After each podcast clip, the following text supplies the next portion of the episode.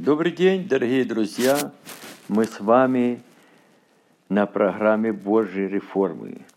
Сегодня мы продолжаем чтение книги «Только помни весь путь».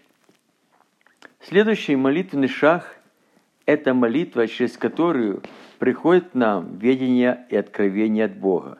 Библия говорит, что за недостаток ведения гибнет народ Божий, а без откровений свыше он не обуздан – Иисус Христос, находясь в человеческом теле, как и мы с вами, также нуждался в ведении и откровении от Бога. Прежде чем избрать двенадцать апостолов, Сын Божий всю ночь пребывал в молитве к Богу.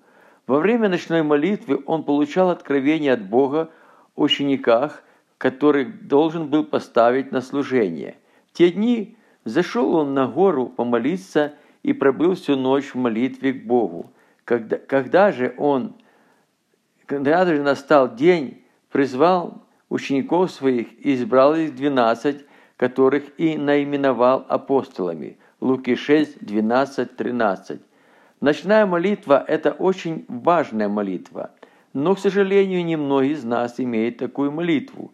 Вы можете возразить мне и сказать, что ночная молитва сегодня успешно практикуется в многих церквях. Но я предлагаю вам молитву иного характера. Массовые ночные молитвы, практикуемые сегодня в некоторых церквях, непрерывно сопровождающие музыкой или пением христианских гимнов, во время таких молитв могут звучать короткие проповеди, могут проводиться беседы и разные, на разные темы.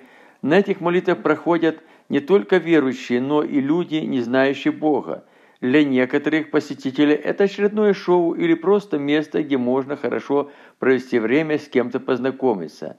Например, в ночной молитве Иисуса Христа мы видим иную картину. Во-первых, это целевая и непрерывная молитва. Во-вторых, она индивидуальная и совершается в уединенном месте. И в-третьих, во время такой молитвы к нам приходят откровения от Бога. Во время ночной молитвы мы не всегда сразу получаем откровение от Бога, но если вы будете постоянно упражняться в ночных молитвах, Божье откровение придут к вам в нужное для вас время. На стражу мою стал я, и, стоя на башне, наблюдал, чтобы узнать, что скажет Он во мне, и что мне отвечать по жалобе моей. И отвечал мне Господь и сказал, «Запиши видение и начертай ясно на скрижалях, чтобы читающий легко мог прочитать ибо видение относится еще к определенному времени и говорит о конце, и не обманет, и хотя бы замедлило, жди его, ибо непременно сбудется, не отменится. Авакум 2.1.3. Практикуя в своем служении Богу молитвенный план Иисуса Христа, мы непременно столкнемся с определенными трудностями. И это вполне естественно. Дьявол не хочет, чтобы верующие имели победоносную молитвенную жизнь. Божье Царство в силе нелегко приходит в жизнь верующих. Одни же Иоанна Крестителя до ныне Царство Небесное силу берется, и употребляющий усилие восхищает его. Матфея 11:12. Библия говорит, что то, что возможно Богу, возможно и верующему. А уже апостол Павел объясняет нам, как приобрести эту возможность. Не потому, чтобы мы сами способны были помыслить, что от себя – как бы от себя, но способность наша от Бога. Он дал нам способность быть служителями Нового Завета, не буквы, но духа, потому что буква убивает, а дух животворит. 2 Коринфянам 3.5. Иногда верующие говорят, что им легко молиться в молитвенном общении с другими людьми. Но когда они молятся сами в уединенном месте, у них нет духа молитвы. У других бывает наоборот. Им легко молиться наедине, а в присутствии других людей пропадает дух молитвы. Столкнувшись с этим, некоторые верующие перестают упражняться в том, что тяжело для них. Избирая более легкий путь, никто из нас не может быть успешным в своей молитвенной жизни. Молитвенный план Иисуса Христа в нашей жизни будет успешный только в том случае, если мы, прилагая усилия, полностью доверимся Богу. Кроме выше мной предложенных молитв, Бог желает видеть и наши молитвы согласия с другими верующими. Такие молитвы очень важны для нас. Они не оставляют никаких шансов нашему противнику. И это видно из слов Иисуса Христа, сказано однажды своим ученикам. «Истинно также говорю вам, то если двое из вас согласятся на земле просить о всяком деле, то чего бы не попросили, будет им от Отца моего Небесного. Ибо где двое или трое собраны во имя Мое, там и я посреди их. Матфея 18, 19, 20. Когда церковь молится молитвой согласия, приходят великие беды от Бога. Приходят великие победы от Бога. Иисус Христос практиковал и молитву согласия в уединенном месте со своими учениками. В одно время, когда он молился в уединенном месте, и ученики были с ним, он спросил их, за кого посчитает мне народ. Они сказали в ответ, за Иоанна Крестителя, а иные за Илью. Другие же говорят, что один из древних пророков воскрес. Он же спросил их, а вы за кого посчитаете меня? Отвечал Петр, за Христа Божия. Луки 9, 18, 20. Я не раз был свидетелем того, как эффективно работает в жизни верующих молитва согласия. Люди, однажды пережившие благословение через молитву согласия, никогда не оставят ее. Но молитва согласия имеет силу только в том случае, когда она строится на положительном исповедании. Отрицательное исповедание в молитве согласия разрушает ее до основания – но допросит с верою, немало не сомневаясь, потому что сомневаешься подобен морской волне ветра поднимаемой и развиваемой. Да не будь, думает такой человек, получить что-нибудь от Господа. Иаков 1, 6, 7. Библия говорит, что мы за все, чтобы мы за все благодарили Бога, ибо в этом для нас есть Божья воля во Христе Иисусе. Легко благодарить Бога, когда все хорошо в нашей жизни – но во время испытаний молитва благодарности Богу куда-то пропадает. Молитва благодарности является плодом всех наших предыдущих молитв Богу, но она не может прозвучать от всего нашего сердца только в том случае, когда мы с вами приведем полный порядок свою молитвенную жизнь. В тот час возрадовался Духом Иисус и сказал, «Славлю Тебя, Отче Господа неба и земли, что ты утаил это от мудрых и разумных и открыл младенцев. Да, Отче, ибо таково было Твое благоволение. В данном тексте мы видим, что в начале благодарства молитвы Богу Иисус Христос возрадовался своим Духом, и только после этого прославил Бога. И если во время благодарственной молитвы наш Дух остается унылым, мы еще не благодарим Бога от всего сердца. Библия говорит, что унылый Дух сушит кости, а благословение Господня – обогащает и печали собой не приносит. Унылый дух – это дух депрессии, и если мы не имеем радости в Духе Святом, дух угнетения всегда будет нас сопровождать. Посланник Фессалоникийцам апостол Павел говорит, «Всегда радуйтесь, непрестанно молитесь, за все благодарите, ибо такова о вас воля Божья во Христе Иисусе». 1 Фессалоникийцам 5.17. Нетрудно заметить, в каком последовательстве апостол Павел – наставляет верующих в Фессалоникийской церкви. Вначале он призывает их радоваться, затем непрестанно молиться, и лишь только после этого за все благодарить Бога. Молитва – это один из самых важных стимуляторов Божьего Царства. И от того, какое место она занимает в нашей жизни, будет зависеть уровень нашего познания о Божьем Царстве. Если мы возьмем на вооружение молитвенный план Иисуса Христа и будем стараться – строить свою молитвенную жизнь в соответствии с Ним, в нашу жизнь непременно придет Божье Царство в силе. Ибо Царство Божие не пища и питье, но праведность, мир и радость во Святом Духе. Кто этим служит Христу? Тот угоден Богу и достоин одобрения от людей. Римлянам 14, 17, 18. Часть вторая. Не бойся только веры. Предисловие. Наша жизнь на всех ее уровнях бывает успешной только тогда, когда наша вера постоянно прогрессирует. Не понимая принципов работы Божьей веры, многие верующие находятся на пути веры идут слепую. Не видя прогресса своей веры, эти люди разочаровываются, оставляя путь веры. Основной причиной этому есть страх перед неизвестностью. Даже тогда, когда дело касается исповедания неизменности Божьих обетований, находясь постоянно в страхе, такие люди не желают исповедовать их – чтобы оправдать свое неверие, они придумывают различные версии о плохом последствиях для тех, кто руководствуется только одной верой. От этих людей можно услышать множество негативных случаев, пророчествующих верующих, живущих верою в Божье обетование. Исповедуя постоянный страх, они разрушают веру слушающих их. Но Божье Слово говорит нам совершенно о другом. Потому что вы не приняли духа рабства, чтобы опять жить в страхе, но приняли дух усыновления, которым взываем Ава Очи. Римлянам 9.15. В этой части книги мне хочется поделиться с вами некоторыми уроками. Эти уроки помогут нам избежать человеческого страха и преодолеть на пути веры всякое неверие. Рассуждая о вере, я буду использовать библейские обетования веры, через которые мы будем утверждаться в принципах работы Божьей веры. Для того я никогда не перестану напоминать вам об этом, хотя вы то и знаете и утверждены в настоящей истине 2 Петра 1.12. Шаги веры. Наблюдая за тем, как младенцы делают свои первые шаги, можно увидеть, как трудно им это дается. Но проходит совсем немного времени, и эти неуклюжие младенцы уже легко и свободно бегают. Так бывает и с нашей верой.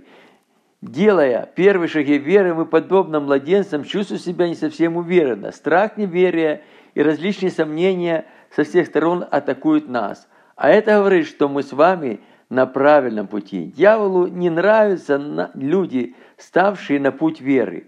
Он от решения, которое мы в это время примем, будет зависеть много в нашем духовном становлении. Можно отказаться от борьбы и быть умеренными верующими. Умеренные верующие – это практичные люди, поступающие во всем по логике своего ума. Но если вы приняли решение шагать путем веры, вы будете постоянно возрастать в вере.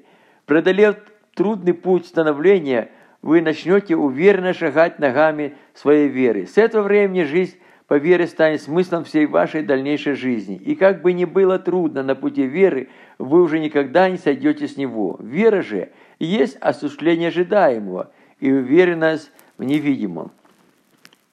Этот библейский стих говорит о принципах, лежащих в основании Божьей веры. Я назвал бы его концентратом веры. Нельзя сетовать на то, что в церковных кафедры мало проповедуются о вере. Но, как правило, нам предлагают не очень приятный на вкус концентрат веры.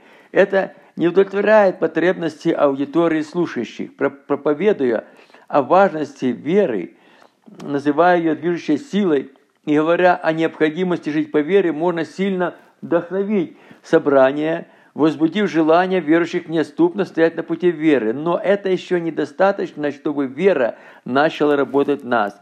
И даже множество цитат из Библии о вере, которые часто звучат из-за церковной кафедры, не в состоянии провести действие нашу веру. Мне не раз приходилось видеть, как во время проповеди о вере сердца верующих зажигались огнем Святого Духа. Но этого хватало людям только на один вечер – и все потому, что им не преподнесли ключ от дверей веры. Они не слышали самого главного, откуда происходит вера, так необходимая им, и по каким принципам она действует. О происхождении веры я буду говорить немного позже, а сейчас давайте поговорим о принципах действующей библейской веры. Выше предложенный стих о вере открывает нам четыре первых шага веры – чтобы дальше уверенно продвигаться на пути веры, нам необходимо сделать эти четыре шага. Первый шаг говорит так. Веруй и осуществляй. Вера не всегда бывает активной, но иногда и пассивной. Пассивная вера строится на чем угодно, только не на Божьих обетованиях. Исповедание такой веры никогда и ничего не созидает а только все вокруг разрушает. Активная вера тесно связана с библейскими обетованиями, и от того, как мы их исповедуем, получаем просимое по вере. Хочу предложить вам одну библейскую историю, которая поможет нам увидеть действие как активную, так и пассивную веру. В то время царь Ирод поднял руку на некоторых из прилежащих к церкви, чтобы сделать им зло. И убив Иакова, брата Иоаннова, мечом, видя, что это приятно иудеям, вслед за тем взял и Петра, тогда были дни пресноков, и, задержав его, посадил в темницу и приказал четверем четверницам воинам стеречь его, намереваясь после Пасхи вывести его к народу. И так Петра стерегли в темницу, между тем церковь прилежно молилась о нем Богу. Деяние 12, 1, 5. Это был ранний период церкви. И в это время в Иерусалиме происходили сильные движения Святого Духа. Бог руками апостолов совершал великие чудеса и знамения, и тысячи людей получали спасение. Но вот пришли испытания для Иерусалимской церкви. Сатана возбудил дух нечестивого царя Ирода против прилежащих церкви. Ирод убил мечом апостола Иакова. Видя, что это приятно иудеям, он арестовал апостола Петра, намереваясь расставиться и с ним. Встревоженная этим Иерусалимская церковь взывала Богу о освобождении Петра. Молитва – это сильное оружие, которым верующие разрушают любые замыслы сатаны. Поэтому прилежная молитва церкви – это было единственное правильное решение в этой ситуации. И все же мне бы хотелось не спешить с выводами. В данной ситуации эта молитва была малоэффективна. Она не имела молитва, она не являлась молитвой веры. Осуществлять по вере не значит долго и прилежно молиться. И это видно из реакции людей, долго и усердно молившихся за освобождение Петра. И, осмотревшись, пришел к дому Марии, матери Иоанна, называемого Марком, где многие собрались и молились. Когда же Петр постучал в ворота, то вышла послушать служанка имени Рода, и, узнав голос Петра, от радости не отворила ворот, но, убежав, объявила, что Петр стоит у ворот. Отец сказали ей, «В своем ли ты уме?» Но она утверждала свое. Они же говорили, это ангел его.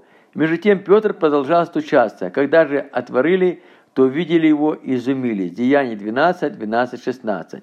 Исповедание людей, молившихся за освобождение Петра, показывало на их неверие. Вера этих людей не утверждалась на Божьем Слове. Их духовное ухо было закрыто, чтобы слушать Божий голос. Но зато физическое ухо хорошо слышало чуждый голос, разрушающий до основания веру молящихся. По всей вероятности, смерть Иакова, за которого, я уверен, они также молились, как и за Петра, сильно пошатнула их веру и не только пошатнула, но еще и сформировала ложную веру, в основании которой лежит отрицательный опыт с Иаковом. Такая вера не имела ничего общего с Божьей верой, строящейся только на Божьих обетованиях. Прежде чем совершать молитву, необходимо знать, молимся ли мы в соответствии с Божьей волей. В случае с Иаковом Божья воля была в том, чтобы в этот период времени Иаков своей смертью прославил Бога, но для апостола Петра, находившегося в камере смертников, у Бога было другие планы. Люди, молившиеся о Петре, не имели откровения о Божьих планах в жизни Петра. Молитва этих людей не отражала в себе четко поставленной цели. Им ну, трудно было поверить удачный исход своей молитвы. Вполне возможно, они предполагали, что с наступлением утра царь Ирод прикажет тюремному надзирателю – выпустить Петра на свободу. Но чтобы это произошло ночью, их вера этого не допускала. И по этой причине появление Петра в ночное время сильно обескуражило молящихся. И вместо того, чтобы радоваться, они пришли в недоумение. Им легче было поверить, что служанка потеряла рассудок, или поверить то, что у ворот стоит не Петр, а его ангел. Но эти люди не могли допустить, что сам Петр в ночное время пришел к дому Марии – а ведь именно об этом они и взывали к Богу. Исповедание этих людей показывало, что их молитва не являлась молитвой веры. Невольно возникает вопрос, тогда чья же молитва была услышана Богом? Чтобы разобраться в этом, нужно до конца рассмотреть историю, связанную с арестом и освобождением Петра из темницы. Итак, Петра стерегли в темнице, между тем церковь прилежно молилась о нем Богу. Когда Ирод хотел вывести его ту ночь, Петр спал между двумя воинами, скованный двумя цепями, и стражи у дверей стерегли темницу. И вот ангел Господень пристал, и свет осиял темницу, ангел толкнул Петра в бок, пробудив его и сказал, «Встань скорее!» И цепи упали с рук его. И сказал ему ангел, «Опоясься и обуйся». Он сделал так. Потом говорит ему, «Надень одежду твою, иди за мною». Петр вышел и следовал за ним не зная, что делаемое ангелом было действительно, а думая, что видит видение. Пройдя первую и вторую стражу, они пришли к железным воротам, ведущим в город, которые сами собой отворились им. Они вошли и прошли одну стражу, и вдруг ангела не стало с ними. Тогда Петр, придя в себя, сказал, Теперь я вижу воистину, что Господь послал ангел своего, избавил меня из рук Ирода и от всего, чего желал народ иудейский. Деяние 12, 5, 11. Поведение Петра Оптимиста может показаться странным, можно даже судить его за такие действия. Петр хорошо понимал, что его ожидает та же участь, что и Иакова, поэтому он должен был взывать Богу о помиловании и не спать крепким сном. Я не думаю, что Петр был сломлен трагедией с Иаковом и уже не имел надежды на избавление от Господа. Но даже если и так, в ожидании казни он бы не мог спать таким крепким сном. Учитывая жизненные обстоятельства Петра, можно допустить и это – Будучи рыбаком, Петр зарабатывал себе на жизнь, по ночам ловил рыбу. Имея семью, он не всегда мог позволить себе поспать днем после ночной рыбалки. Но и этим аргументом недостаточно, чтобы оправдать такой крепкий сон Петра в камере смертников. Петр так сильно спал, что Божий ангел, озаривший ярким светом пьяницы, не мог разбудить его даже после того, когда ангел толкнул Петра в бок и пробудил его, освободив от такого. Петр по-прежнему продолжал спать. И хотя Петр беспрекословно выполнял все команды Божьего посланника, ему все же еще казалось, что происходящее с ним не реальность, а только сон. Следуя за ангелом, он, и выйдя из темницы, Петр все еще думал, что видит сон. Оказавшись в ночном городе без ангела, сопровождавшего его, Петр окончательно проснулся. Много раз читая эту историю, библейскую историю, я не придавал особого значения такому странному поведению апостола Петра. Но вот однажды во время чтения Библии Святой Дух указал мне на это место, а через некоторое время я получил и ответ на этот вопрос.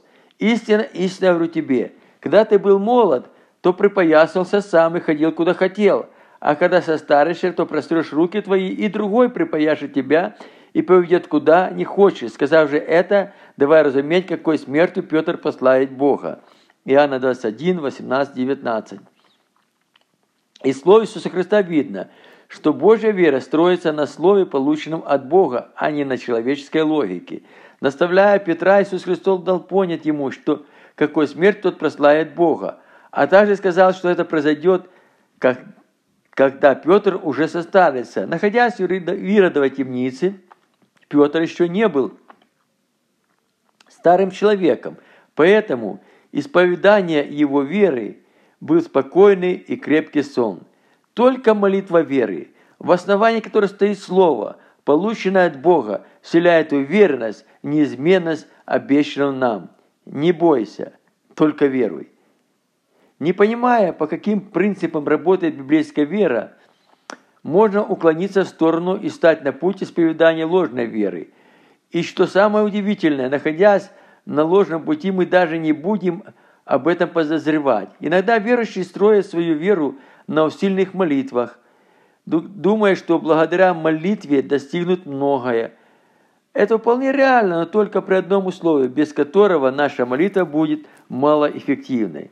Только молитва, построенная на библейской вере, дает нам гарантию на успех в настоящем и в будущем времени. Итак, вера от слышания, от слышания Слова Божьего. Римлянам 10, 17.